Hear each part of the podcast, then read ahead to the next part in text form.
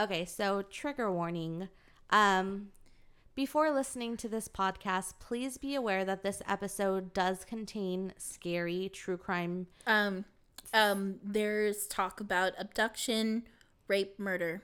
So if you are sensitive to any of that, please stop listening right now. We wouldn't want to offend anybody or Yes. cause you to be terrified. I mean, unless you want to be terrified, that's fine. Also, too, so like the last part when we're, you know, we're not talking about like the murder and the serial killer or whatever, sorry, mystery. Um, we get pretty loud because we laugh really loud. Yes, So- and we there are sound effects. So if you are sensitive to any of that, um, just please be aware and, and stop listening now. Yeah. Hey girl. Hey y'all, welcome back to Toast and Honey. We're your hosts, Kayla, And Regina. and today we'll be talking about An unsolved mystery. a serial killer, and how we cope with fear. Aka how we get over it because we're a bunch of babies. Hello, weenie babies. so let's get into it. Yeah. so, um, today we're gonna be doing a little bit different. Um, we're gonna be talking about some more spooky stuff rather than scary stuff. I mean, wait, rather than funny Well, stuff. yeah, because we were watching Unsolved Mysteries from like BuzzFeed. BuzzFeed, yeah. And then there's also that My Favorite Murder, I think. My Yeah. Favorite Mystery, what, fuck, whatever. That one. um, and I don't really listen to that one too much just because one of the girls, I just don't like their voice. I just, I just don't like the way it sounds, but I like that they're funny about it and Yeah. stuff. But like the BuzzFeed one was fucking hilarious. it's really funny, and it's because they tell the story, um, but they also have like their little inserts about certain parts of the story. Yeah, and so like- that's kind of what we're trying to do, and that doesn't mean that all of our episodes from this point forward are going to be uh, true crime. It's just we just wanted to try it out. we just like to talk about this Yeah, stuff. and 'Cause then- honestly, most of the stuff that Regina and I watch when we sit down to watch something is true crime. Yeah, yeah. that's I'm about the extent surprised of that it. like this isn't just like a true crime drag race. Yes. Man. Man. Oh, no. Don't take that idea. Copyright. Oh, Copyright. sorry, TMI. oh wait, not TMI. Trademark. TMI. TMI. TMI. Um. Oh, but also too because I know Angela wanted to, you know, do one of these episodes Yeah. with us. So Angela, we didn't forget you. We didn't forget you, baby. You're having a baby. Oh, congratulations Yes, to Dan and- yeah, Dan and Angela. for having baby star. Star. We're gonna go meet her after this, and we're so excited. Oh wait, also too, also too, my niece had her baby. Oh yes, little Cassian. Yes. Is that Cassian? yeah, Am I saying it right? I feel like I say it so white. Cassian. Yeah. No, I mean I don't know.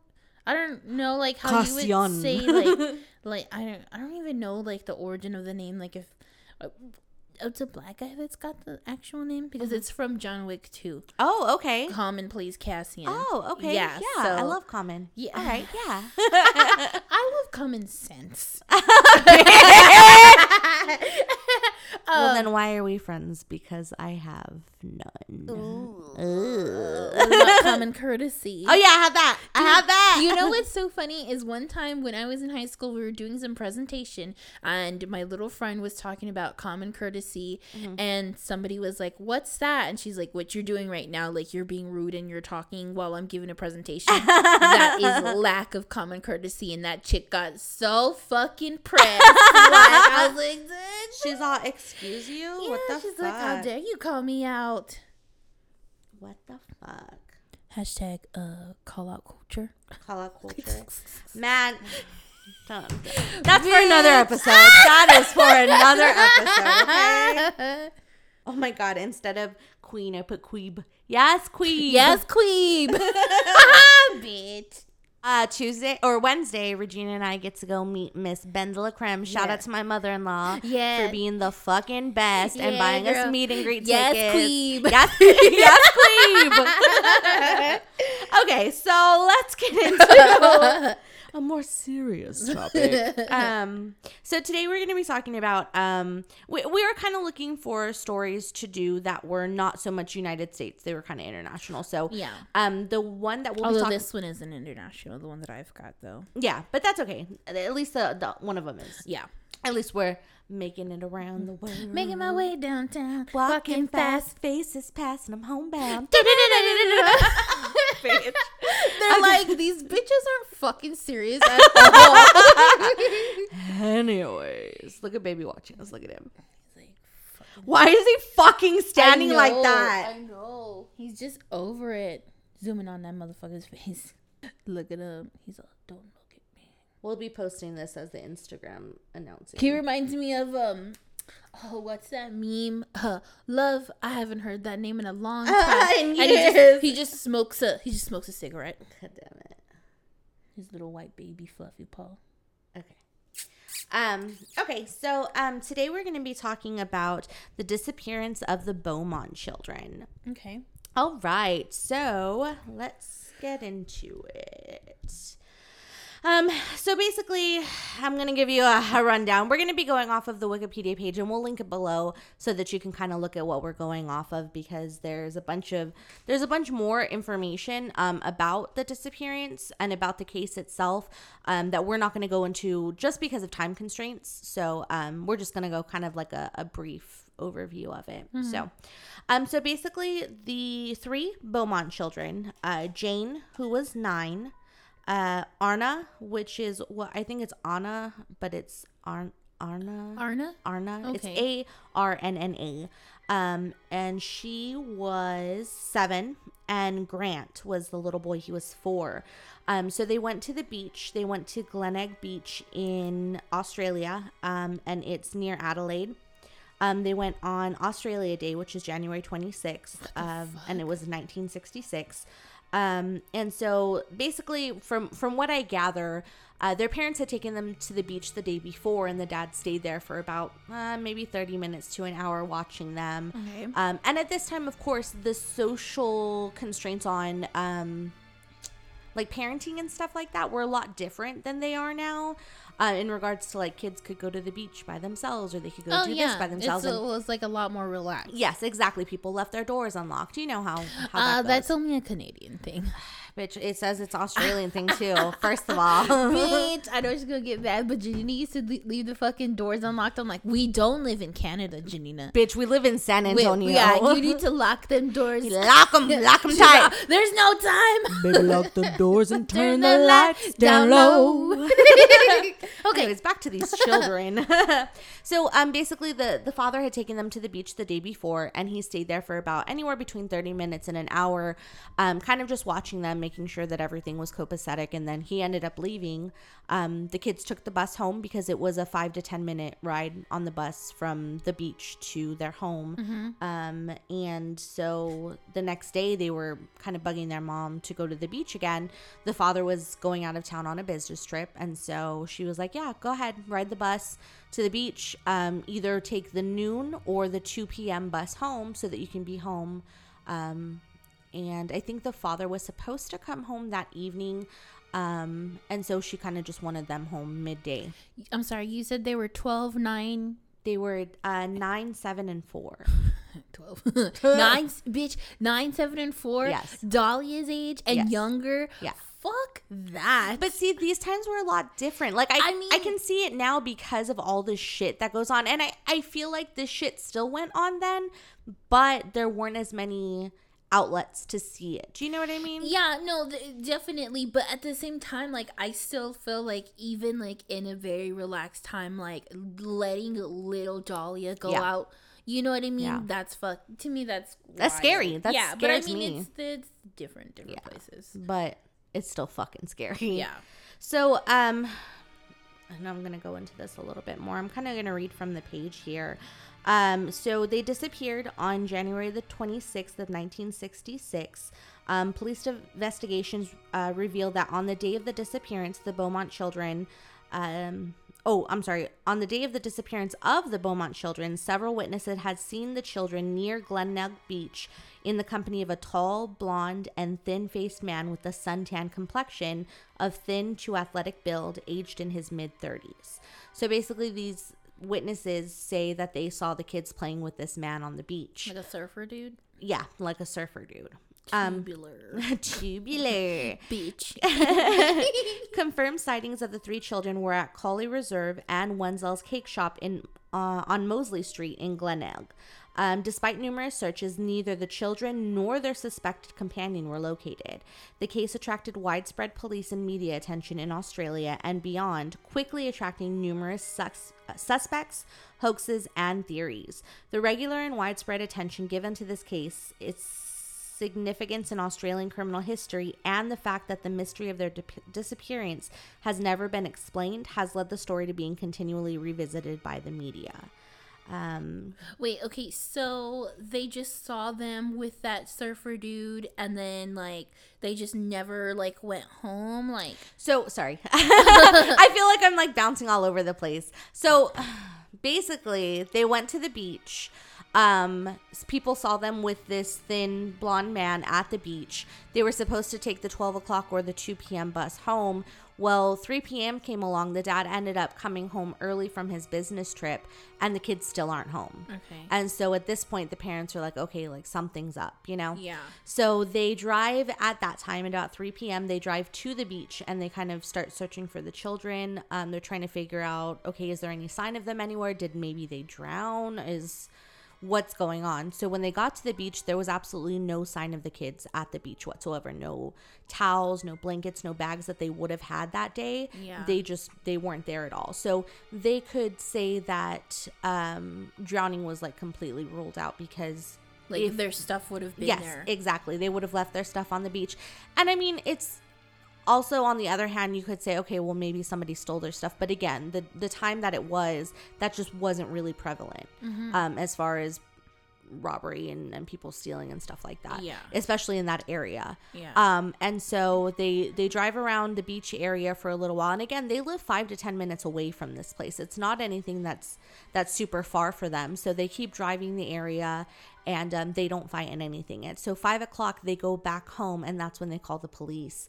Um, and there's pictures online that you can see as well of the police and the parents like in the water looking for them, um, on the beach looking for them, going into shops and things like that, um, to just to try to find them because they. I mean, they were nowhere to be found. God, I can't even imagine like what that's like to like not know where your fucking child For is. fucking real, dude. One time I was outside with Dahlia, and um, it was actually a debt collector that had called me, and I was on the phone, and like I turned around for a second, and I couldn't see Dahlia. I couldn't see her anywhere, and so I started freaking the fuck out. Like Yeah. I was like, Dahlia, Dahlia! like I was just calling for her and freaking out, and she was hiding behind a tree like a little asshole. But I, I mean that you just feeling. grab and you're like, don't you ever fucking do Don't that shit again. fucking do it. but I just remember that sinking feeling. And imagine that with your three kids. Yeah. And not only that, but not finding them right away. Like, Yeah. that's fucking and then terrifying. like especially because they're still like younger like yeah like they are kind of old enough to like maybe know to go to somebody and Yeah. try to help you know see like hey help me but like the little ones you know what i mean? Like what if one of them was taken and the other ones just got separated? You know what i mean? Mhm. like excuse me. So during the um, police investigation, um, the search expanded to the sandhills, the ocean, nearby buildings, the airport, rail lines, um, and the interstate roads. They were being monitored um, based on a fear of uh, either an accident or a kidnapping. Um, but within 24 hours, the entire nation was aware of the case. And within three days, on the 29th of January, the Sunday Mail led with a headline of sex crime now feared, um, highlighting the rapidly evolving fear that they had been abduct- abducted or murdered by a sex offender. And despite this, the initial official reward was only um, 250. Um, is it euro? It's not euros, is it? um i don't think so is australia part of europe No, but I don't know what this money symbol is. Pounds. It was uh, 250 Australian pounds. okay Um, police quickly established that between them, they were carrying 17 individual items, including clothing, towels, and bags. But none of these, like I said, none of these items were ever found. yeah Um, let's see here. The Patawalonga Boat Haven was drained on 29 on the 29th of January after a woman told police that she spoke with three children who were similar in description to the Beaumont children near the haven at 7 p.m. on the 26th of January, which is the day they disappeared. Um, police and cadets and members of the emergency operations group searched the area, but nothing was found. Jeez. Yeah. So um, at that point, they're kind of going into investigation, trying to find suspects for the case. Yeah. Um, it says police investigating the case found several witnesses who had seen the children in Colley Reserve near the beach in the company of a tall, blonde, and thin-faced man that we kind of went over. That's okay. Um, and uh, and that he was in again in his mid 30s and he was wearing swimming trunks. Um, let's see here. Is there a picture of this? Um, I don't believe so. I wonder, do you, does it say like, and I don't even know like if the technology was there at this time. I just, cause I just don't know. But like if they like maybe ran like a database of anybody who matched the description of the guy. Um, yeah, and I think that's how they got to some of their suspects, and I'll kind of go into that a little bit. But basically, from what I can gather, all of the information that they have about seeing them with that man and what they did and the time frames around it is all off of witnesses. Yeah. So, I mean, who's to say if any of this is actually even the kids they were talking about, you know? Yeah. Which makes it even more scary because we don't really know whatever happened to them. This has been a case for 52 years. Yeah. So it's th- these kids were never found. Yeah. Their parents never found them. Um, and I'll go into a little bit in, in a minute, but there's also like hoax letters that went out to the parents that were supposed to be from the kids. And I get goosebumps just talking about it because that's fucking terrifying. Like, yeah. especially to think that if they were hoax letters, like somebody is fucking sick and is sending these people letters that are supposed to be from their missing children. Like, how can you? How can you do that to somebody? Did it did it say what the letter said? Uh, yeah, I'll, I'll and I'll go into that a little bit. Um, but um, be- before I go into that part, so it said that witnesses saw the man um go off to change while the children waited for him. Um, and he and the children were seen walking together as a group away from the beach sometime later, which the police estimated to be around 12:15 p.m. So if you think about it, they were supposed to take the bus at either noon, 12 p.m., or 2 p.m. Um, and instead of taking the bus, they they went off with this man at about 12:15. you think that maybe he was like, "Well, I'll take you home." Yeah, that that makes sense.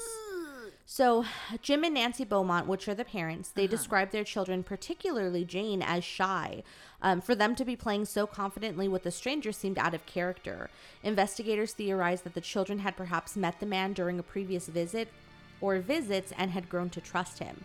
So, um, one witness did say that she she was an elderly lady and she saw that man, that same uh, tall, thin, blonde man sunbathing and watching the children and then getting up and um and going and playing with the children they also said um that Arnna had told her mother once that Jane had got a boyfriend down the beach. Um, and Nancy Beaumont thought that she meant a playmate and took no further notice until the disappearance itself. Um, another witness said that the the man that they saw with the children was dressing the children. He was help putting their clothes on over their swimsuits, and the mom had said that um, that Jane, especially, she was at that age where she was like, I can do it myself. Like she wouldn't let people help her get Yeah. dressed. Um, and so for someone to be helping them get dressed after the beach, like she had to have been familiar with this person. I wonder how often they went to the beach then. I, I mean, from what I can tell, again, they went the day before. It's five to 10 minutes from their house. I'm Yeah. pretty sure they went pretty often. Yeah. Um, a shopkeeper at a nearby Wenzel's bakery also reported Jane Beaumont had bought pasties and a meat pie um, with a one uh, with a one Australian pound note, which apparently is is um, more money. I guess it's a good amount of money. Police viewed this as further evidence that they had been with another person for two reasons. One, the shopkeeper knew the children well from previous visits and reported that they had never purchased a meat pie, meat pie before. And two, the children's mother had only given them six shillings, enough for their bus fare and food, not one pound. Yeah. Um, police believed that it had been given to them by somebody else. Um, at about 3 p.m., the children were seen walking alone away from the beach along Jetty Road uh, in the general direction of their home. Uh, the witness, a postman, knew the children well and his statement was regarded as reliable. He said the children were holding hands and laughing in the main street.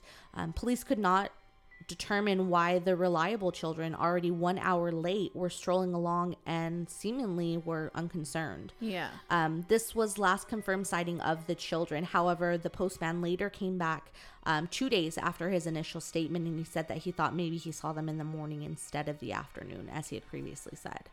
So, um, like I said, a lot of this is just off of witnesses, and, and people forget things. I mean, I, I understand that it's it's an important thing to to forget, but I mean, especially if you know these kids, the postman had seen them multiple times before.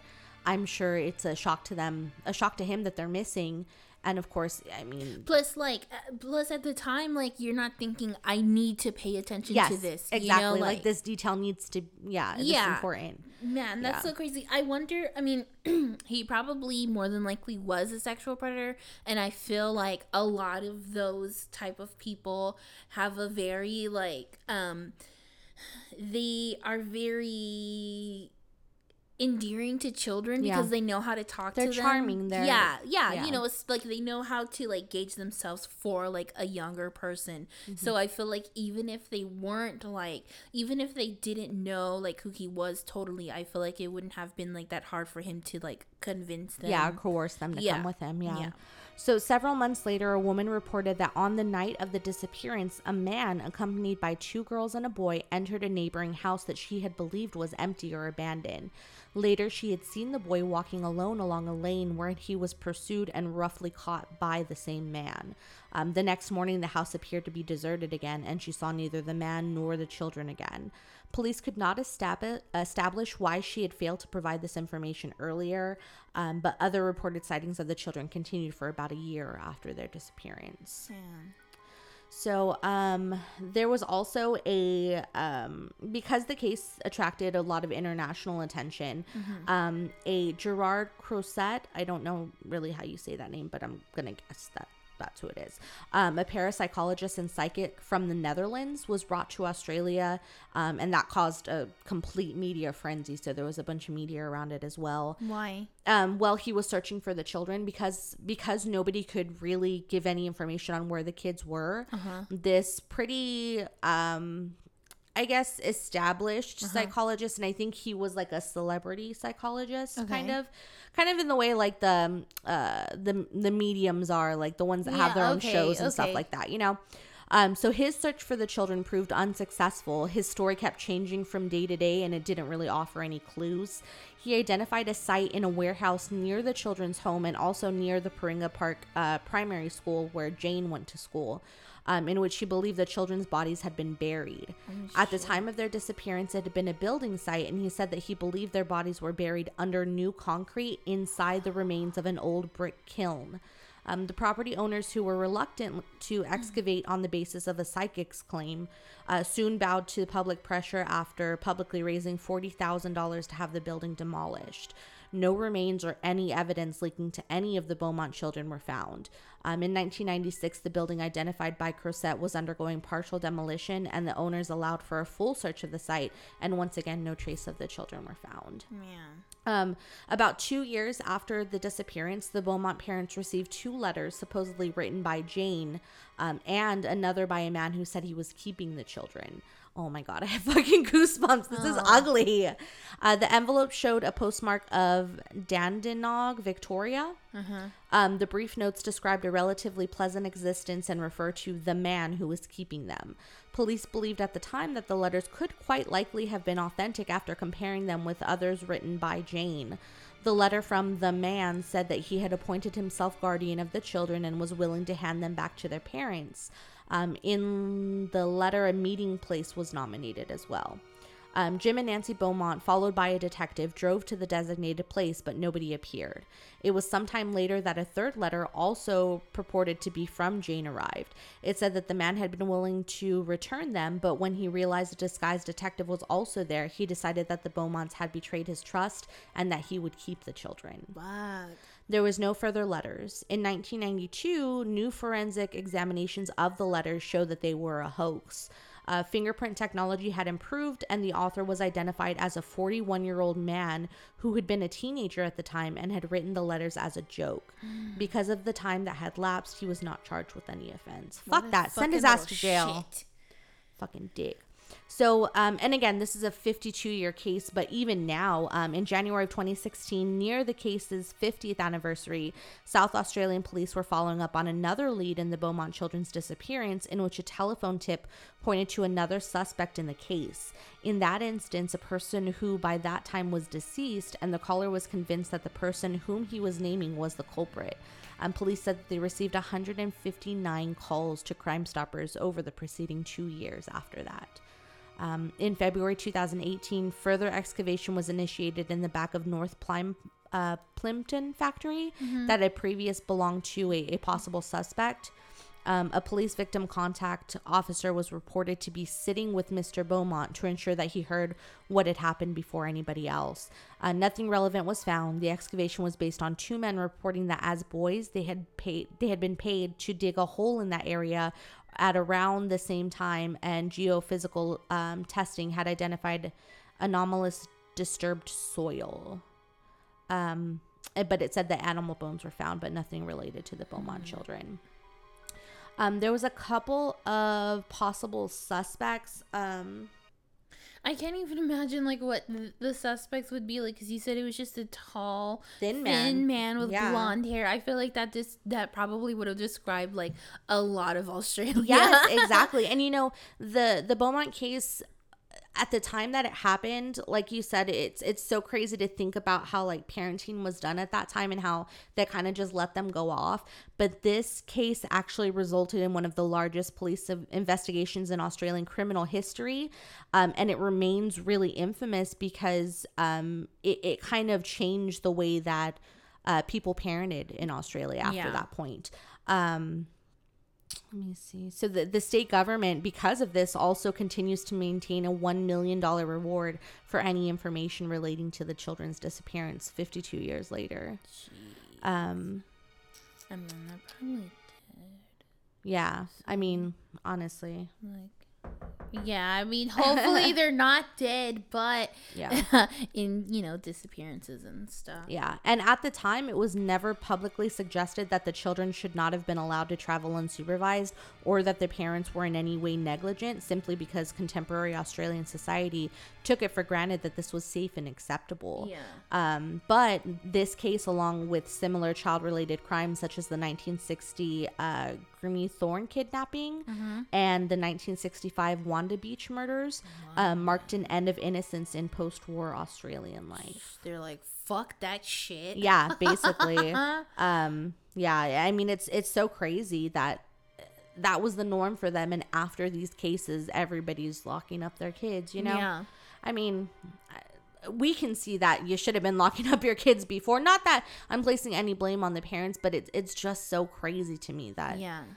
that is normal. Well, I mean, like, and like you said, like, but back then there wasn't nearly as many outlets to learn about crime Yeah. and local crime. but even that, I'm like, it's the beach. Like, yeah, like it, it's just kind of like I guess like you grow up in a time where you don't really have to worry about like stuff like that, you know. But Yeah. like I said, like even nine years old seems a little young to be going out by yourself. exactly yeah so um i'm just gonna go over a few of the suspects just because there's i mean there's like you said there's a list of them um the first one is bevan spencer von einem um he was sentenced to life in prison in 1984 for murdering 15-year-old Richard Kelvin, um, which who was the son of an Adelaide newsreader, Rob Kelvin. Um, police and prosecutors publicly stated that they believe von Einem had accomplice, accomplices and was possibly in, involved in additional murders. Um, about the same time, police came to suspect von Einem of possible involvement in the Beaumont children disappearance. No accomplices were ever charged. Um, Von Einem has refused to cooperate with investigators about his possible connection with other murders. Um, during the inve- investigation into Von Einem, police heard from an informant identified only as Mr. B. Uh, he related an alleged conversation in which Von Einem boasted of having taken three children from a beach several years earlier and said he had taken them home to conduct experiments. Von Einem had said that he performed brilliant surgery on each of them and had connected them up. Uh, kind of like a like human centipede. yes, mhm. What the fuck? and this is one of the big theories um, that that I've seen researching this is that these experience uh, or these experiments were done on them to kind of human centipede connect them together. Um, one of the children had supposedly died during the procedure, and so he had killed the other two and dumped all the bodies in Bushland, south of, in uh, Bushland, south of Adelaide. Police had not previously considered von Einem in the connection with the Beaumont children, but he somewhat resembled the descriptions and police sketches from 1966. According to Adelaide Police Detective Bob O'Brien, Mr. B gave important information during the investigation into the Kelvin murder and was regarded as a generally reliable source. However, police reception of the alleged confession was mixed. There were enough plausible deaths in oh i'm sorry. There were enough uh, plausible details to warrant further research yet other details relayed by mr b did not fit with known facts and were regarded with skepticism by police. As of 2014 von einem had not been ruled out as a sub, uh, suspect. While Von Einem was known to have frequented Glenelg Beach to perv on the changing rooms and was described as preoccupied with children, so basically he's a predator perving around. perving around in there. What argues against his involvement in the Beaumont children disappearance is that he was younger than the suspect seen with the children in 1966. Uh, the suspect was reported to be in his mid to late 30s, whereas Von Einem, uh, Einem was 20 or 21 at the time, which. I mean, come on. Like, yeah, you can tell when somebody's like younger in their teens, but I I feel like unless it's like a really big like distinction in age, you can't really tell. Yeah. You know, Yeah. because there's definitely been like like when I'm swiping on Tinder, there's guys that are like, "Oh, 27," and they look like they're fucking like 39 or something. Yeah, I'm they like, look old as fuck, yeah. But also too, I feel like maybe if this guy like if he did frequent the beach, that maybe the sun like aged him a little bit. yeah, you know, that's true. That's really true. Especially because they said that he had a tanned, like, yeah.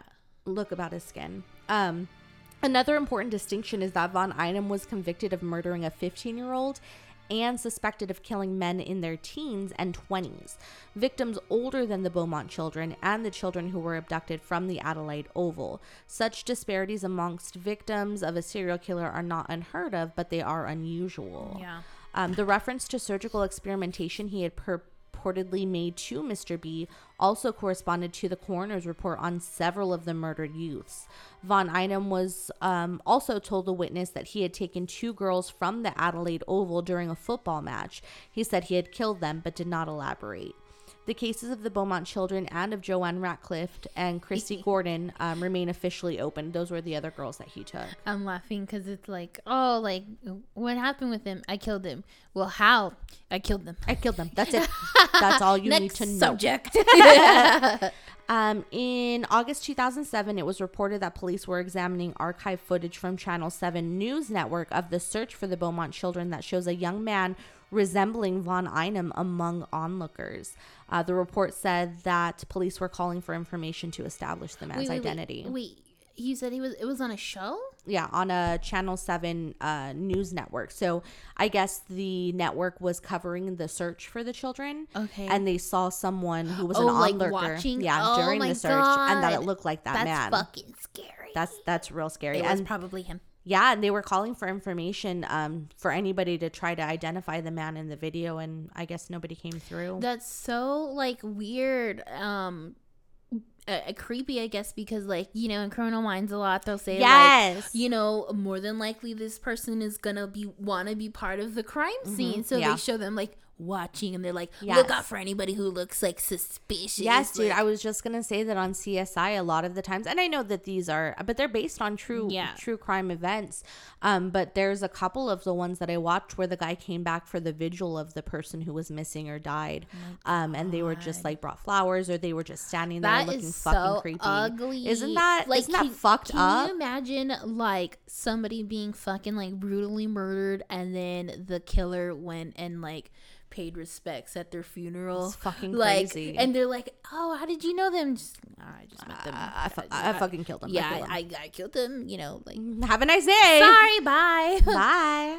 Um, so we'll go into one more suspect. Um, so another suspect uh, was named in 1998 as Arthur Stanley Brown. Then 86, he was charged with the murders of sisters Judith, age 7, and Susan, age 5, McKay in Townsville, Queensland.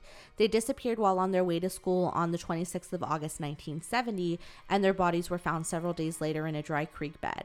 Um, both girls had been strangled. Brown's uh, July 2000 trial was delayed after his lawyer applied for a Section 613 verdict, um, which is unfit to be tried from the jury. He was never retried as he was found to be suffering from dementia and Alzheimer's disease. Fucking bastard. B- you bastard. Brown died in 2002. Um, along with Von Einem, he is considered to be the best suspect for the Beaumont children abduction, uh, abduction as he bore a striking Objection. objection. fuck you, fuck you. Uh, he bore a strikingly similarity uh, to an identikit picture of the suspect for both the Beaumont children and uh, the Adelaide Oval cases, which is again those two girls that were Yeah. that were stolen. Um, a search for a connection to the Beaumonts was unsuccessful as no employment records existed that could shed light on his movements at the time. Some of the records were believed to be lost in the 1974 Brisbane flood, and it's also possible that Brown, who had unrestricted access to government buildings, may have deleted his own files. Brown is considered a suspect for the Beaumont children's disappearance based on the connections that have been made between him and the Adelaide Oval abduction. Although there's no proof that he had ever visited Adelaide, a witness recalled having a conversation with Brown in which he mentioned having seen the Adelaide Festival Center nearing completion, which places him in Adelaide in June 1973. Uh, the Oval abduction occurred on uh, the 25th, 25th of August 1973. However, no evidence has ever been found to connect Brown with Adelaide Wait, you ni- said the 25th of August? your birthday. ah, I mean, it was important, but yeah. wow. wow. okay. Uh, no evidence has ever been found to connect Brown with Adelaide in 1966 when the Beaumont children were abducted. Um, another witness who reported seeing a man near the Oval carrying a young girl while another gr- older girl in distress followed later identified Brown as the man she had. Um, she had seen after seeing his picture on television in December of 1998 in relation to the McKay murders. Um, the woman who identified the abductor as Brown first saw him for a single minute when aged 14 and then identified him as Brown 25 years later when she saw him as an 86 year old on television. Brown's appearance, in fact, had barely changed. He was still very much recognizable as the same person when compared to photographs of him taken 30 years earlier, which so crazy. right? Which is a factor in identifying him as matching the sketch of the suspect in the Beaumont and Adelaide Oval abductions. Yeah. Additionally, she had reported that the man was wearing a pair of horn rimmed glasses, and Brown is known to have worn horn rimmed glasses. horn-rimmed glasses. Dun dun dun! Uh, something considered by police to be another noteworthy point in the identification. Brown was 53 at the time of the Beaumont children's disappearance, which may or may not match the description of the suspect seen with the children, who was reported being in his late 30s. But you said okay, but this is the same guy. You said that his Yeah. appearance didn't change, Mhm. right? Yeah, so, exactly. Fuck. You know what? You know what's so crazy about the horn rimmed glasses is I feel like a lot, like mainly like when I was younger, when I would watch like America's Most Wanted and Mm-hmm. Unsolved Mysteries or whatever, like the screw the this, the the sketch of somebody is always somebody with some thick ass glasses. Yes, like the fucking uh the Zodiac. Yeah. Yeah, the Zodiac. And then, oh my God, what's that guy? Ah, that guy that in the beginning of, um, bitch, bitch what's that fucking Netflix show that we were watching uh, where they go and they, they talk to uh, killers and shit? Mindhunter. Oh yeah. That guy. Yeah. Yeah, Mhm, right? yes. Ugh. Yes, that guy. So, um, I mean, that's that's pretty much the extent of it. That's all that anybody's really found about it. Um, I do want to make because it's noteworthy. If you want to learn more about this, of course, the Wikipedia page. But there's also two shows that cover this. Um, one of them is Crime Investigation Australia. It's series one, episode eleven, um, and it's the Wanda Beach murders and the Beaumont children mystery. Um, it aired in 2006, but I'm sure you can find it on the internet. Yeah. Um, and the second one is the Satin Man, uncovering the mystery of the missing Beaumont children. Um, that also aired in 2006 by um, Alan Whiticker. So Man. it's fucking That is crazy. wild. It's so crazy to me how a lot of, I mean, obviously, but a lot of um crime shows, like you know, for tel, well, I mean, obviously for television, bitch, like Criminal Minds and CSI, how they, you know, they base it off of like actual crimes, you know, like yeah, I mean, of course, like they could make stuff up, but like it's just like wild seeing it, you know, like played out. yes, Um, that's crazy. That's God, that makes me see because to me, I'm like, whenever I have a kid, I'm gonna be fucking paranoid as hell. Yeah. And now, like, I'm reading all this stuff, and I'm like, uh, never leave me, child. never leave me. Yeah, dude, it's so scary. I mean, especially because, like you said, that little girl, the oldest girl, was Dahlia's age, and I I can't imagine ever sending her anywhere by herself even in the same store i don't send her like yesterday she had to go to the bathroom and i was like i'm going with you like i I'm- Yeah. because the bathrooms are by the door and if somebody snatched her they would just make her run out the door and yeah. it just freaks me out. And in the grocery stores and stuff, you see me, I'm like, Dahlia, stay with me. Dahlia, stay with me. Dahlia, stay Yeah, with me. like yesterday, she was like, uh, she was like, I think barely out of your sight, Yeah. but I could see her, and like you, you said something, but you like, you could like hear it in your voice. You were just like, please, please stay in front of me. and like I explained it to her, and I was like, "Look, baby, it only takes a second for somebody to snatch you up, and you be gone Yeah. forever. I could look away from a second, and, and somebody could snatch you up. I was like, I'm not trying to be ugly to you or make you feel scared. I'm just trying to tell you how important it is that you stay where I can see you or stay right next to me. Yeah. And there's sometimes she's nine years old, and I'll still make her hold on to the basket. Yeah. I think that it is definitely a combination of my anxiety, but also watching these true crime shows and reading these true crime stories and seeing what can really happen to people. Yeah. It's fucking scary. Yeah, yeah, it is scary. Okay, um, all right. So mine is about a serial killer named Rodney Alcala. Al- Ooh, Alcala, bitch. Alcala. What's, what's Alcala. Alcala. Alcala. okay, so he like is. He is often referred to as the dating game killer because he was he was on a dating game and I'll well, I'll play the video a little bit later, but like the show? yeah, yeah, yeah, yeah, like the dating game. Okay, so he was um he had killed five five people that they know of. Okay, so a little bit about Rodney. He was born in Mexico. He was born Rodriguez. Oh, sorry, Rodrigo Jaquis Acala Bacor. I think it's B O. Sorry, it's B U Q Q U O R. Anyways, whatever. For whatever reason, his name's fucking Rodney. I didn't even get that from any of that. But bitch, guess where he's from? Where, bitch? San Antonio. Shut the fuck up. Yeah. Dun, dun, dun. Yeah, bitch, we got a no fucking murder in our backyard. oh my god. Okay, so sorry, because I wrote like a whole bunch of stuff, but I wrote it kind of like all over the place. But so there was a string of five murders from 1977 to 1979. When he was 17, he joined the army, but he only served as a clerk. Not that there's anything wrong with that, There's nothing wrong but with that. But like he didn't do any like really strenuous work. You Yeah. know what I mean? Mhm. It didn't necessarily say if he was ever in um was it called uh line of fire? Mhm. Yeah, but I mean he was a clerk nonetheless. So after a while he kind of went AWOL and he was diagnosed by um a military psychiatrist with what is it? What is it called? Okay, he was diagnosed with antisocial personality disorder. Okay. So what that is is a long-term pattern uh, of disregard for or violation of rights of uh, others, a low moral sense, as well as history as uh, a history of crime or legal legal issues, and he's they're probably impulsive and aggressive. And uh, honestly, like when I read it, I was like, oh, um, antisocial, whatever, whatever. I was just like, ah, that just means you- Uh, that me. yeah, that means, like I am antisocial personality disorder, but I'm not um, you know, legal issues and crimes history. Yeah. okay, so he was a convicted rapist and serial killer.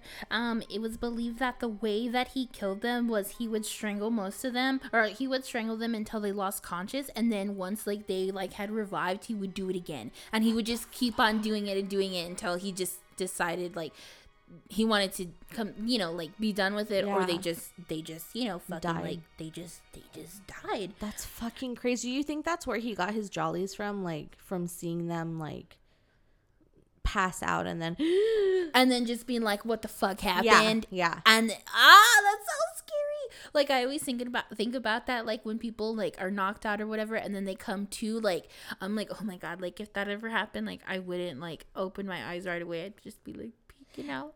I know that it's like, I know that it's a fake show and it's kind of, but like in Vampire Diaries, there's this one um episode where Stefan, he's he's a vampire. He they put him in a um like a vault and then Uh-huh. they throw him in um like a lake or something. Uh-huh. And since he's a vampire, he never like really like dies unless you like stab him in the heart.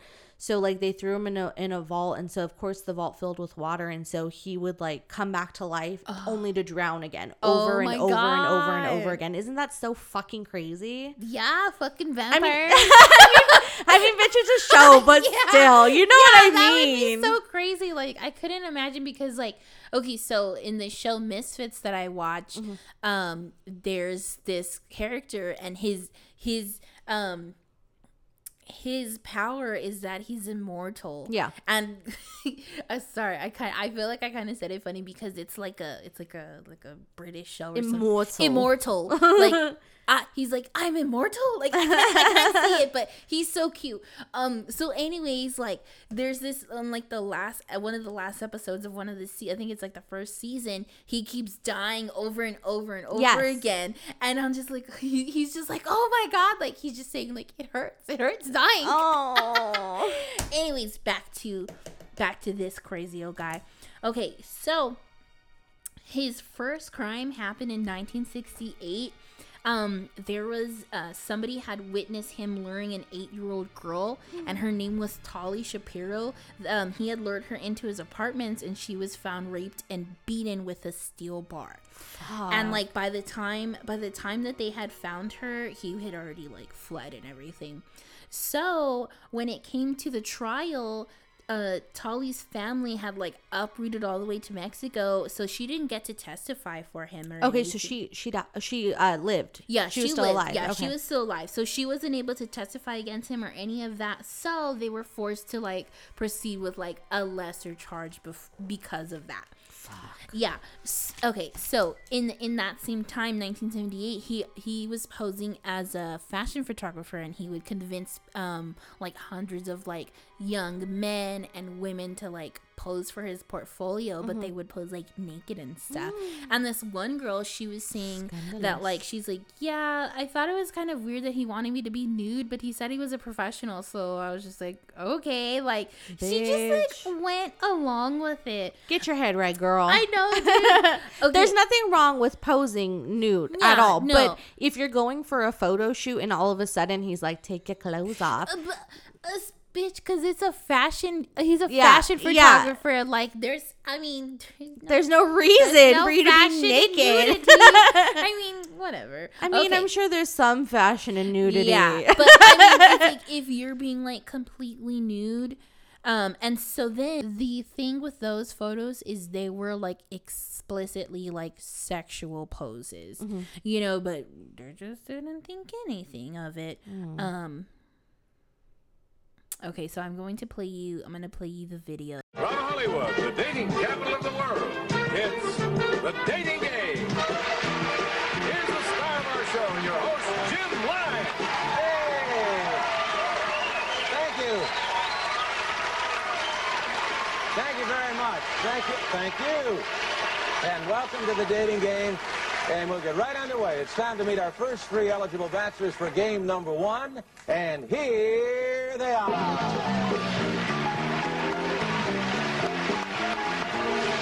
Good luck, gentlemen. Well, let's see. Bachelor number one is a successful photographer who got his start when his father found him in the dark room at the age of 13, fully developed. Between takes, he might find him skydiving or motorcycling. Please welcome Rodney Alcala. Rod, welcome. And it's time to meet our young lady for game number one, and here she is. Here is a young lady with a wealth of experience. Uh, She once earned a living massaging feet, but she quit when her boss suggested that she work her way up. Then she taught school in Phoenix, Arizona. Now she's here to educate our three bachelors in the art of amour. Welcome, if you will, sensational Cheryl Bradshaw. Hello, Cheryl. Mm, don't sit down yet. Just a minute.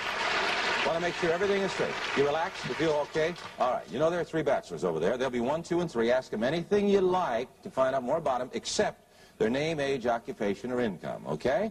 And we're going to start by having them say hello to you and see how they sound. Number one, would you say hello to Cheryl, please? We're going to have a great time together, Cheryl. Okay. And here we go. Bachelor number one, Yes. what's your best time? The best time is at night, nighttime, Why do you say that? because that's the only time there is. The only time? What's wrong with uh, morning, afternoon? Well, they're okay, but nighttime's when it really gets good. Then you're really ready. I'm a drama teacher, and I'm going to audition each of you for my private class. Bachelor number one. You're a dirty old man. Take it. Come on, over here. Oh,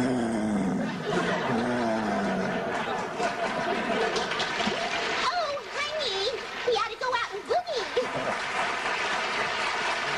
really? A bachelor number one. I am serving you for dinner.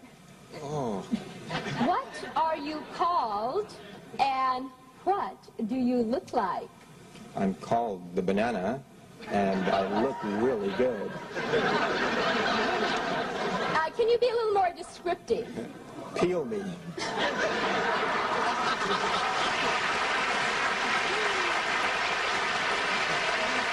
Later, bachelor one. Later. Welcome back to the dating game. And Cheryl, we have reached the moment of truth, as we call it. You've heard from the bachelors. You got some great dramatic presentations, some good answers. But now I'm going to ask you a question. Will that date be bachelor number one, bachelor number two, or bachelor number three? Who gets the date? well, I like bananas, so I'll take one. Number one, bachelor number one. All right. Well, there they go. However, you did leave one remaining, and this is your date, and I want to tell you something about him, Cheryl. He's a skydiver, so he's got a lot of nerve. He's into motorcycling. He's also a fine photographer.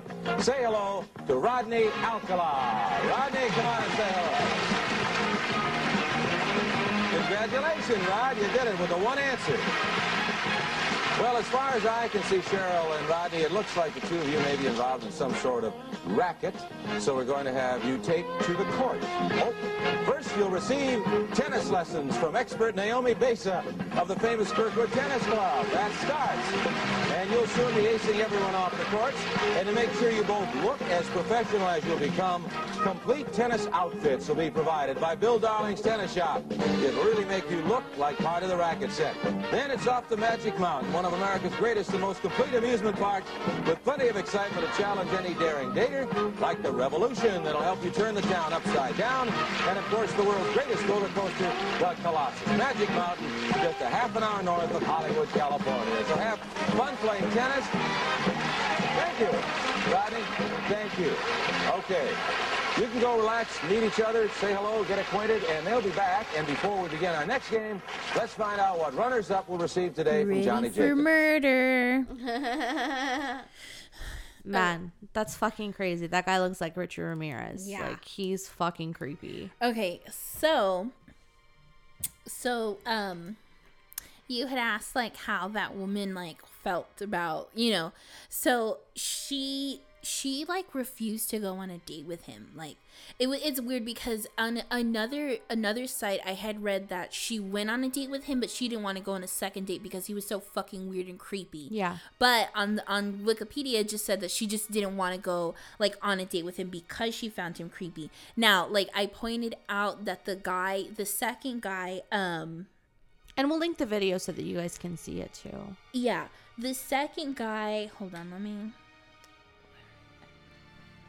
Okay, so the second guy, the second contestant, you notice how like he kind of made like he had like a face. He had a weird face, like he a- had a fa- okay. So that guy's name was Jed Mills, and he um he described Rodney as very strange with like bizarre opinions. Like so, I feel like like obviously obviously like they were talking like you know backstage themselves, yeah. you know like so he was probably already just like mm, God, like this, This guy's, guy's a fucking, fucking weird weird. weirdo yeah. and then like when when he was like listening to his answers i'm sure that that was still like In his head. yeah you know and it's so crazy because like his answers weren't particularly like super weird or creepy to me but it's like knowing that he is a serial killer like and a predator it's like this is something that somebody like him says Yes. you know like listening to that takes a whole new play on those answers. Like, yeah yeah it's it's just it's Like just, saying about how he likes the nighttime and like yeah I'm like, bitch, are you the night sucker? Are you Richard Ramirez?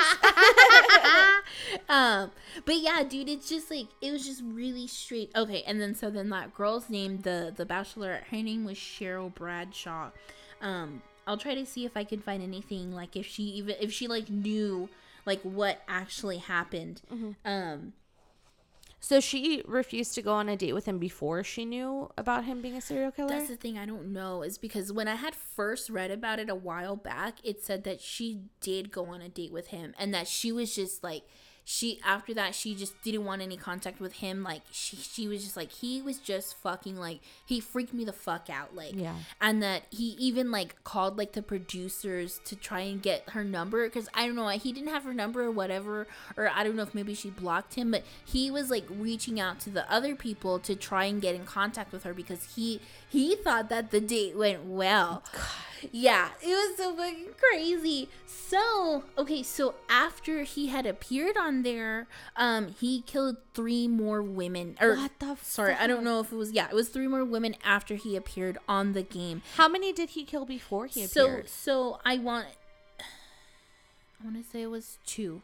Yeah it was two. Okay. it was two um and then the three after the game and that's the that is so far the only those are those five were the only ones that they know like for sure because he did plead uh he pled guilty um in the trial but i'll tell you a little bit about that after You know what's crazy is that it probably made it that much easier for him to get to those three other people because he was on this show, he had that notoriety. Yeah. So I'm sure it was easier for him to lure people in and then just fucking kill them. Yeah, yeah. Um, and then they were saying that he probably killed those three other people because he was rejected. You Yeah. know, and and you know, like people who are like that, like they don't understand rejection, Yeah. so they think that it's something that's wrong with the victim. Yeah.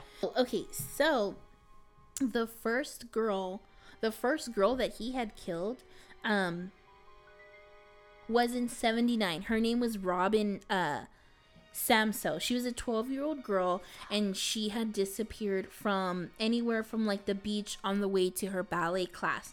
Um, her friends uh her friends had said that like this strange guy like approached her asking to take photos you know um it doesn't say like what they said or Yeah. anything but just that this guy wanted to take photos well 12 days after she had disappeared they found like her decomposing her decomposing body like didn't say where That's a twelve-year-old little girl. Yeah, She was dude, going to fucking ballet yeah class. like it's just so fucking wild so then um fast forward to 2003 um the trial for that and four other victims he acted um he was his own defense So when he was when he in the trial, the trial went on for five hours. So he sat there in in the hot seat and he was like questioning himself.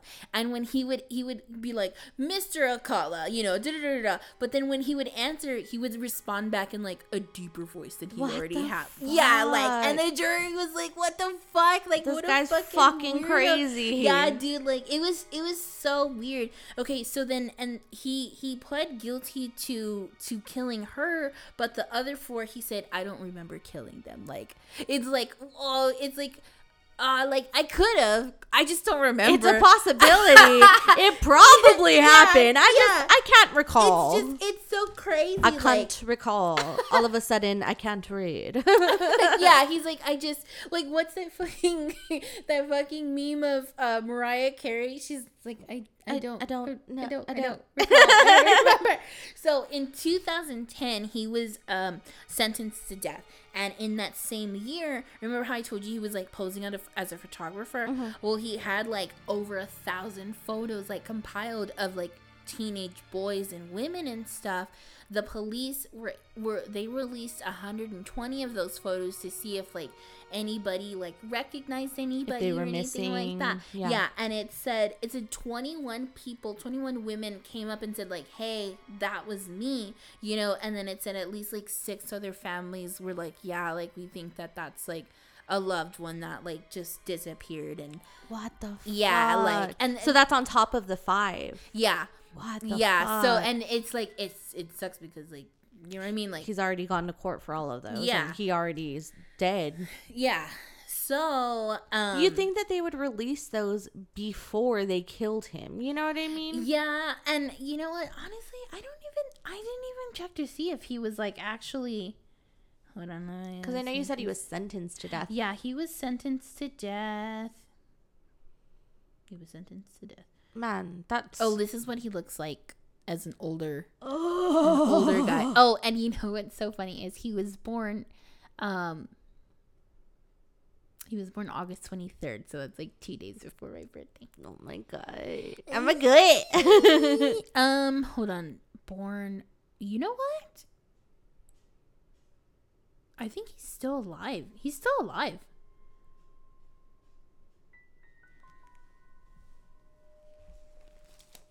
No, I mean that's pretty much it. I, it doesn't say anything about him being dead or anything. Um, but yeah, those photos are still online. Like as of 2016, like you can still look at the photos. I don't think it's all of them, but just the ones that they were able to release. yeah, man, that's fucking crazy. So he was sentenced to death, but he never, he still hasn't Yeah, he hasn't died. been executed. Man, Yeah. Yeah, I don't think. Yeah, I think he was just like life in prison instead of like um death sentence. I don't know. But yeah, I mean, you would think that he would have they would have killed him by now, you know? Yeah, that's fucking crazy. Especially because there's so many people that are coming forward now and being like, "Yeah, that's my loved one. They've they've disappeared or they went missing." Yeah. You'd think that they'd be like, "Oh, okay, well, let's let's see what he knows about this." You know what I mean? Yeah. It's fucking crazy. But yeah, that's my story. And I'm sticking to it. And I'm sticking to it. it's so crazy. Like, because he's from San Antonio. I know. Yeah. That's fucking wild. And he was like on a national television show.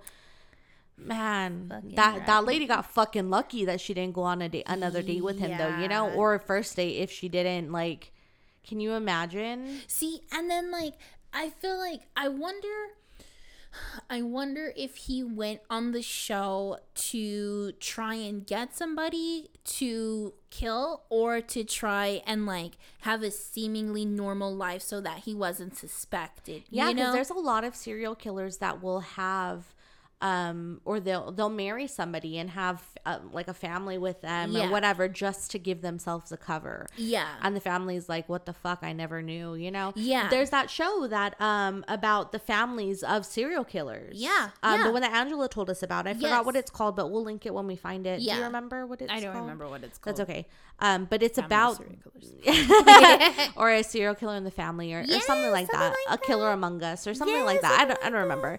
but um but it's about the family of serial killers and how they kn- had no fucking idea. Um there, there's one especially on there that mr smiley um, he was a serial killer, and the family was just like he killed part of his family, if I'm not mistaken. Yeah, go ahead. I'm See, sorry. I'm sorry.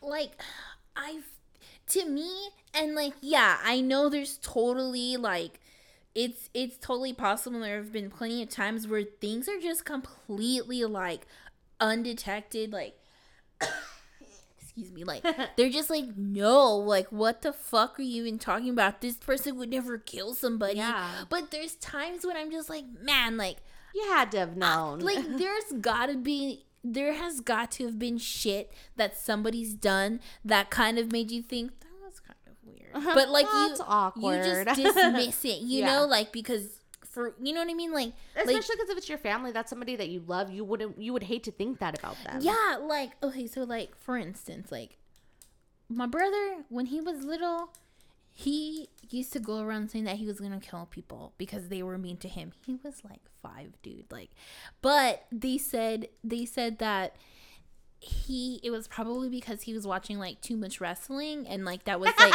influencing him you Yeah. know and like so they they told him like you can't watch wrestling little guy like i'm sorry like Oh hell no! and, and then and then like to be fair, like I wasn't the nicest to my little brother when when I was younger, wh- when we were younger, you know, like and I mean our relationship is fine now, but like when for the longest time like my brother can only remember me like just being mean to him. Like I wasn't like malicious or anything, but I would just like pick on him, you know. yeah, or And- like set him straight. I feel like because that's the way it was with me engaged too. Yeah, yeah, and like he just like didn't fucking like like me, but it was so it wasn't funny, but like he would always change his stories. Like one time, like we were playing and like I was like, "So what did you say? You're gonna kill people?" And he's like, "Yeah, I'm gonna kill them." Like like a little kid, and I was like, "Why?" He's like, "Cause everybody's mean to me." Oh, he's like your first bitch. and, and then he's I was like, Are you gonna kill me?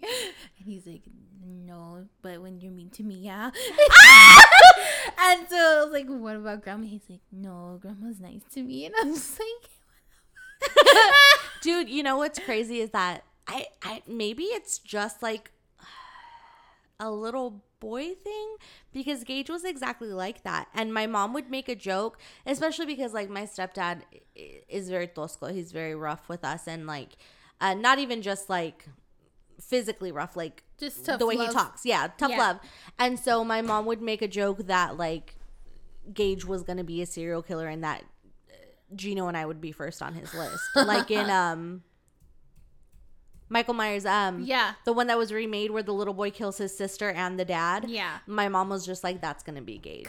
And now Gage is like a fully functional, like Yeah, like Well-adjusted Now kid. it's like I would I would never think that Yeah, my brother. yeah. You know what I mean? Like he's a little shit, but that's that's not shout out to Gage. I love you.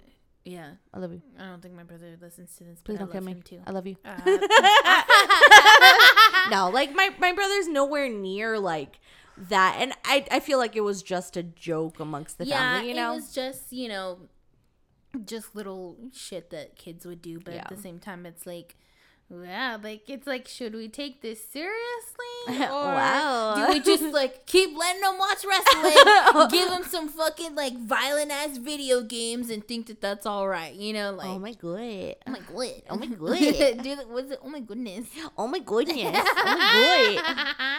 no, but yeah, like I, I don't know. I just feel like it's like yeah, there's there's like people where you're like, man, that person ain't right. Like Something wrong with him, medulla yeah. oblongata. right in the head. that boy ain't right. but yeah, dude, I don't know, but yeah, that's that's the story with that fucking guy. Like that's so fucking crazy to me. Like how fucking like evil do you have to be so that like you strangle somebody, you let them like come to on their own, and then you're like, hey, I'm back. Like I'm going mm. to strangle you. Surprise, motherfucker. Yeah, like, like God, that that's got to be fucking terrifying. Like, you know what's so scary? And there's like so many scary movies and stuff like that. But the thing is that like scary movies with monsters don't scare me as much as like the true crime podcast that I listen to. I listen to a podcast called Sword and Scale, and it even it even says in the intro like the the scariest monsters are real. Like it's Yeah. these people that do this shit. So the one that I listen to is called is is called is called True Crime Garage. Okay. and it's these two guys, and they're like uh they like drink beers and stuff or whatever. Drink bears like yeah. man. Yeah, and like they're not like super funny. Like they may crack a joke here and there, but they're you know they're just talking about it, and just like the guy's voice, like it's just so creepy. Like Mm-hmm. Yeah. I just like when I first started listening to it, I was just like, I don't want to listen to this. like I would only listen to it at work because I knew I was safe. But and I tried listening to it one time when I got home and they were talking about this fucking like this little girl that got abducted, and I was just like, ah, this is a bad idea. Like Yeah. ah, Wait, so how do you cope with when you're scared? Like how do you kind of bring yourself out of that? So I watched I watched funny stuff like Bob's Burgers and just like stuff Yes. that like will immediately like put my attention elsewhere. Yeah. Yeah. Like cartoons I feel like help a lot or okay, don't judge me. But like when I'm really scared, like sometimes I'll watch like Nick Jr. shows or like Disney yeah, Channel like shows just that are for kids. Stuff. Yeah. yeah, uh-huh. exactly. Like that. That's pretty much like how I'll I'll deal with it. Like or. I'll just like try to like watch like so many different things so that my mind's just like completely in different Yeah. directions and what I've just like went through. Like okay, so the other day when you uh when you had left with Miha, I was still watching um the Unsolved Mysteries and it was the one about um John F. Kennedy and um oh god, who's that guy that killed him? I don't know. I the name that's coming to my to my mind is uh, uh the Wilkes Booth guy that killed Abraham Lincoln. Or is that it? No. John Wilkes Booth? No, it's no. Oh my fucking god. Dude, okay, so yesterday, sorry, that day, I kept hearing it creep, and I'm like, I know what it is. Yeah, but it's still But because my heart was racing. so our front we have a screen door on our on our um on our front door to our house and it sometimes it doesn't close all the way um because we have an old house um it it shifts a lot and so the frame of the door doesn't completely fit the door anymore so if you close it you have to really slam it and regina and dahlia uh, they don't like slamming it so they don't they can't really close it very well i think jacob and i are mostly the ones that close it um, but if you don't close it it'll creak open because of the wind or the wind will come and it'll slam it into the house Yeah. and so we'll hear loud bangs or creaks sometimes and we know it's the door but it still freaks us the heck out Yeah, Like, it's, still, scary It's still fucking yeah. It's just creepy because it it creeps like it's got that yeah like that noise. God dang it! I cannot. I uh, I need to look at the fucking guy. Oh, Lee Harvey Oswald. oh yes okay it. yeah Um. Yeah. Okay. So they were talking about that one, and it's like that one. Like I've already like I know about it, you know. But Yeah. yeah, it's all creepy, and they've got that like sinister score, and and Yeah. like I just like got up, and it's so weird because like so like our hallway light, it's rarely ever on, and that night it was on, and it was freaking me out. Like I don't know why I wanted to turn the light off to feel better, Better. and then like I hated it because you know how baby just fucking stares off like Yes. nothing, right? And he was like looking at nothing. I was like, baby, stop. baby please Look at me or look at the TV. But then I was just like, okay, like he's looking at something and he looks concerned. But then it's nothing to worry about because he looked away. So Yeah. there could be a fucking guy there to murder me, but he's like, that guy looks all right. that guy looks like a nice guy yeah, yeah. He's like, let me lick my fucking balls now. Like, God damn nothing it. to worry about here. But Man, you know, even if I try to like listen to music when I'm scared, I I can't do it because I feel like and I know this is all in my head, but I feel like the music will drown out the murderer coming to kill me. yeah, that'll be the song that you Yeah. die to. mhm. Yeah. And I'm like, okay, I'm gonna die to Jolene, and that's that's, Joe, that's, that's, fine. you know it's so it's so like I I like when like they show like serial killers or just a killer in general that plays music. Like, Yes. I just you know like if I have a preference for like watching somebody committing a crime, I like when they have music because it gives To them go a along little with bit it. more character. yeah. or like, um, fuck, I was. I was just thinking of something. I can't remember. fucking hell. If you were to, if you were to kill somebody, what kind of music do you think you would play? Dolly Parton. I would probably play something like the Ronettes or like the Supremes or something like that. Okay, yeah. Yeah. I like like like like catchy music like Yeah. that. You know what I mean? To go with like a murder. Yeah. Man, that's crazy. Yeah. Yeah. Can you oh my god, dude, like you know what I think is also really scary is like like when you see somebody obviously like in a show or a movie, when you see somebody just like running away from whoever they know that is about to get them and that person starts playing like really loud music. Yeah. So you're just trying to like fucking like well that person's just trying to like figure out where the fuck they're gonna hide or something, but they also have to worry about this fucking loud ass music, you know? And then it just stops. And that's what they come about.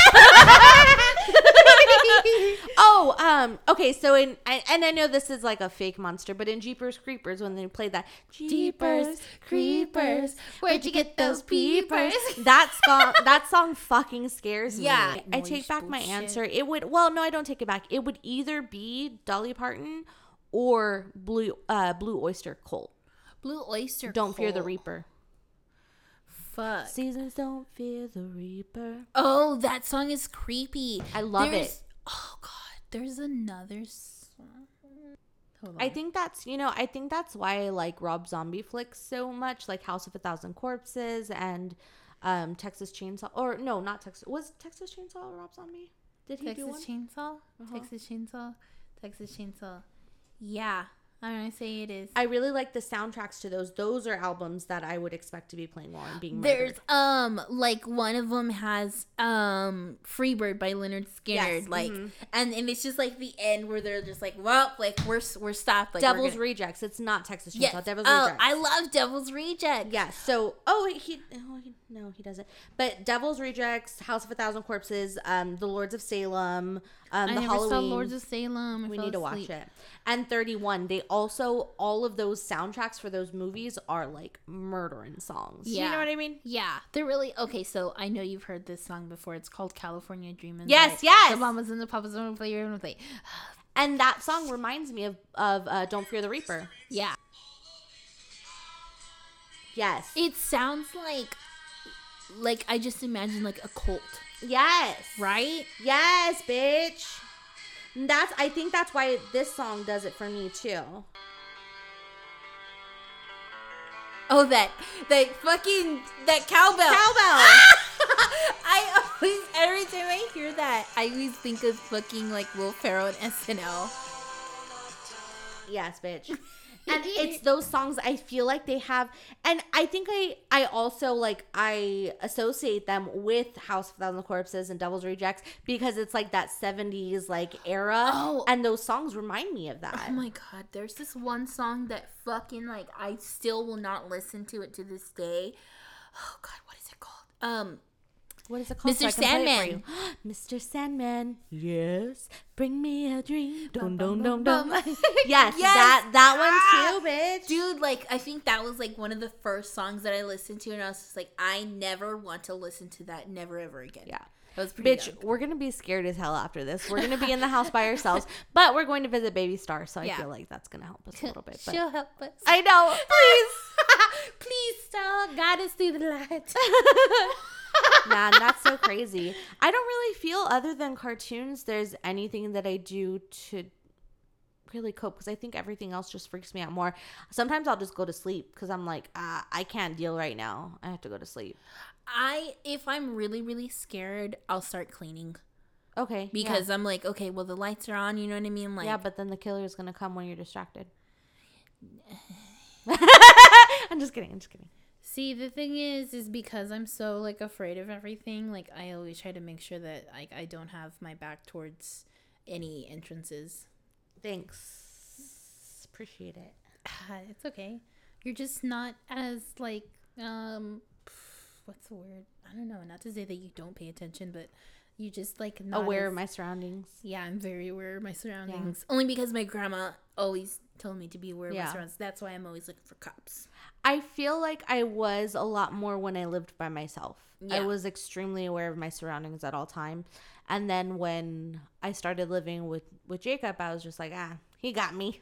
yeah. See, and it's weird because I've only lived by myself twice, and the first time I wasn't like worried about anything, but the second time where the apartment was located, it was really dark, Mm-hmm. and then like in my room, especially in the fucking closet, it was like pitch black. Yeah. and I I never went in the fucking closet. Bitch, you know what's been scaring me lately is that um our friend Jay, Lizzie's husband, um told us that his I, I think he said his grandpa told him that if you're in a pitch dark room, don't ever look into the the upper corners of the room because Yeah. you will see something. Yeah. And I've been fucking terrified. I I have little goosebumps all over my legs and arms right now. I've been terrified of that. It reminds me of Insidious. Have Oh, you seen? You remember that? yes! Yeah, dude. Like it's yeah, like I'm so scared right now. I'm so yeah, scared. I'm like so that. scared. That goes into the same thing of like how last we, we were talking. I was telling you about how like um you know if I'm in a dark space like I can't like I can't think about it too much because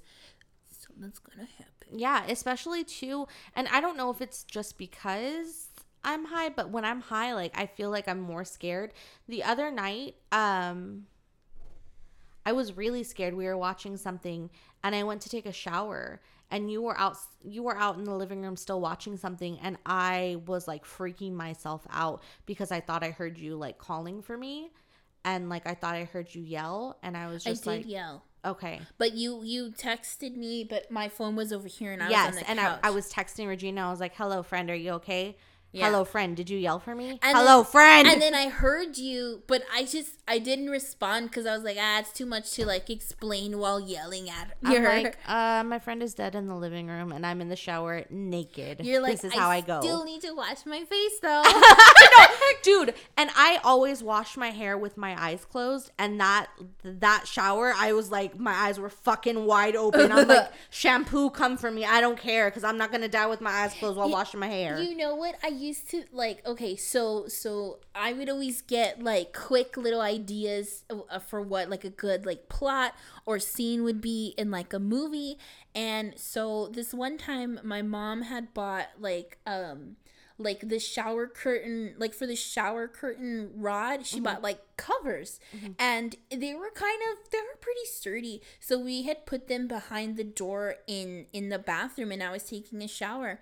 And one of my brothers tried coming in and they jiggled the door and it fell down. So like it like locked it almost. It locked it and i was like oh my god like this would be so crazy because like I always have my music playing whenever I'm taking a shower. I was like, what if there's like a plot for a movie where there's a serial killer and he like tries jiggling open the door but you don't hear it because there's the shower and the music and he can't get in because the fucking shower rod was just fucking like it saved you, you know? Like I feel like the serial killer would get so pissed. They'd Yeah. just be like, that's scary.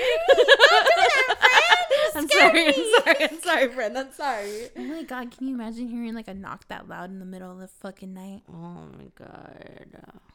Um, I used to watch um, oh god, what is it fucking called?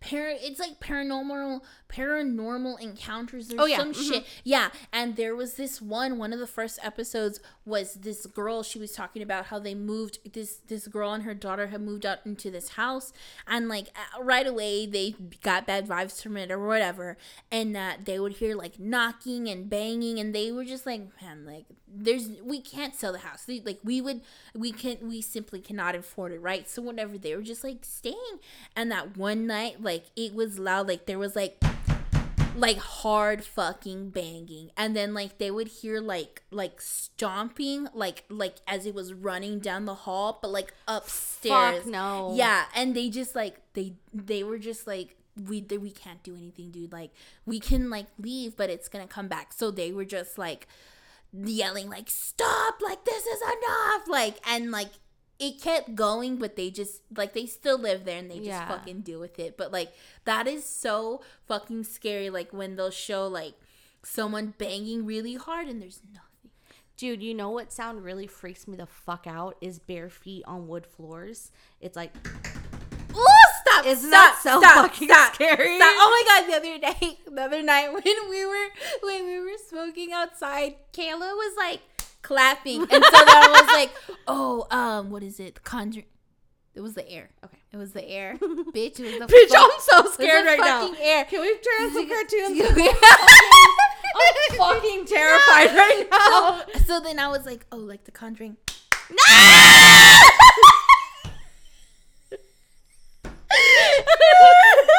Bitch, we're gonna have to edit out so many screams. oh my god. Now that we're fucking thoroughly terrified. Um so now that we're scared, peeing our pants, I think we're gonna leave you to it. Hopefully you're a little bit scared too. Go watch some cartoons. Cuddle up to your pup. Yeah. Um, but yeah. Yeah. So let us know like what you do to help you cope with fear. Yeah, seriously, if you have any tips or pointers, like let us fucking know. Uh, Regina actually started an Ask FM for us. It's on our Twitter. Yeah. Um, there's a link to it on our Twitter. So if you don't feel comfortable emailing us for whatever reason, I don't know. I could feel like emails are like very businessy, so I don't like sending them. So if- if, you'd rather um, DM us or ask us a question on there, that's totally cool too. Yeah. Um, but tell us some of your your ways for coping with fear. Yeah, on okay, so on Ask FM, it's at Toast and Honey underscore. It's just the same thing as our Twitter. Yeah. Yeah. And follow us on Instagram at Toast and Honey Podcast. Yes. And on Twitter at Toast and Honey underscore. Mm-hmm. Um, or if you do feel comfortable emailing us, Yeah. email us at uh, Toast and Honey Podcast Podcast at, at gmail.com. Yeah. Also, also, um, give us a rating. Like if you have, um, if you listen to iTunes or whatever, just give us a rating. And subscribe. yeah. oh, and then also too, also too, we have it so that you guys can like get email subscriptions now, so you'll get like a notification. Yes, and we release every Tuesday, um, usually around 10 a.m. Um, yeah, maybe Central Standard. maybe a little bit sooner than that. Yeah. but um, normally we try to do it around ten. But if you get the email, like you'll get it like first thing in the morning. yeah, yeah, yeah. Mm-hmm. All right, yeah. All right. That's yeah, cool. Yeah, friends. scary stuff. Yeah. Wow. Wow. Ooh. Oh my god. But also, again, be our friend. Coming out with us. Honestly and truly, if you would like to be a guest on the podcast, Yeah. please hit us up because we are. I'm actually, I forgot to tell you, I'm looking at new microphones for Okay, us. So, cool. um, we are in the process of getting um, guest microphones. And we already have some guest spots set up with some of our friends that we're super excited about. Yeah. Um, but also let us know if you'd like to be on the podcast. We're actually looking currently for any type of um, influencers or um, just, I mean, if you feel like you have something cool to say, come Yeah, on, like talk if there's us. something that you feel that you're spec- you especially knowledgeable about, or like we can just go like you know uh spitball like some topics that you Yeah. you know you'd feel cool about. Yeah, we're always open to that. So just hit us up and, and let us know. Um, thank you guys again so much for listening. We Yeah. really appreciate We it. We do, we really do. We go and like we look every day and we're like, oh my god, people like us. yeah, yeah. But yeah, we appreciate you. Um, and if you don't like us, then you can suck a fart. Yeah. Yeah. A really fucking Juicy, smelly wet fart. Fart. A Yeah. A queeb. Yes, queen. yes, queen. bitch. um, but thanks again for listening to us. We really love you guys. yeah. Bye.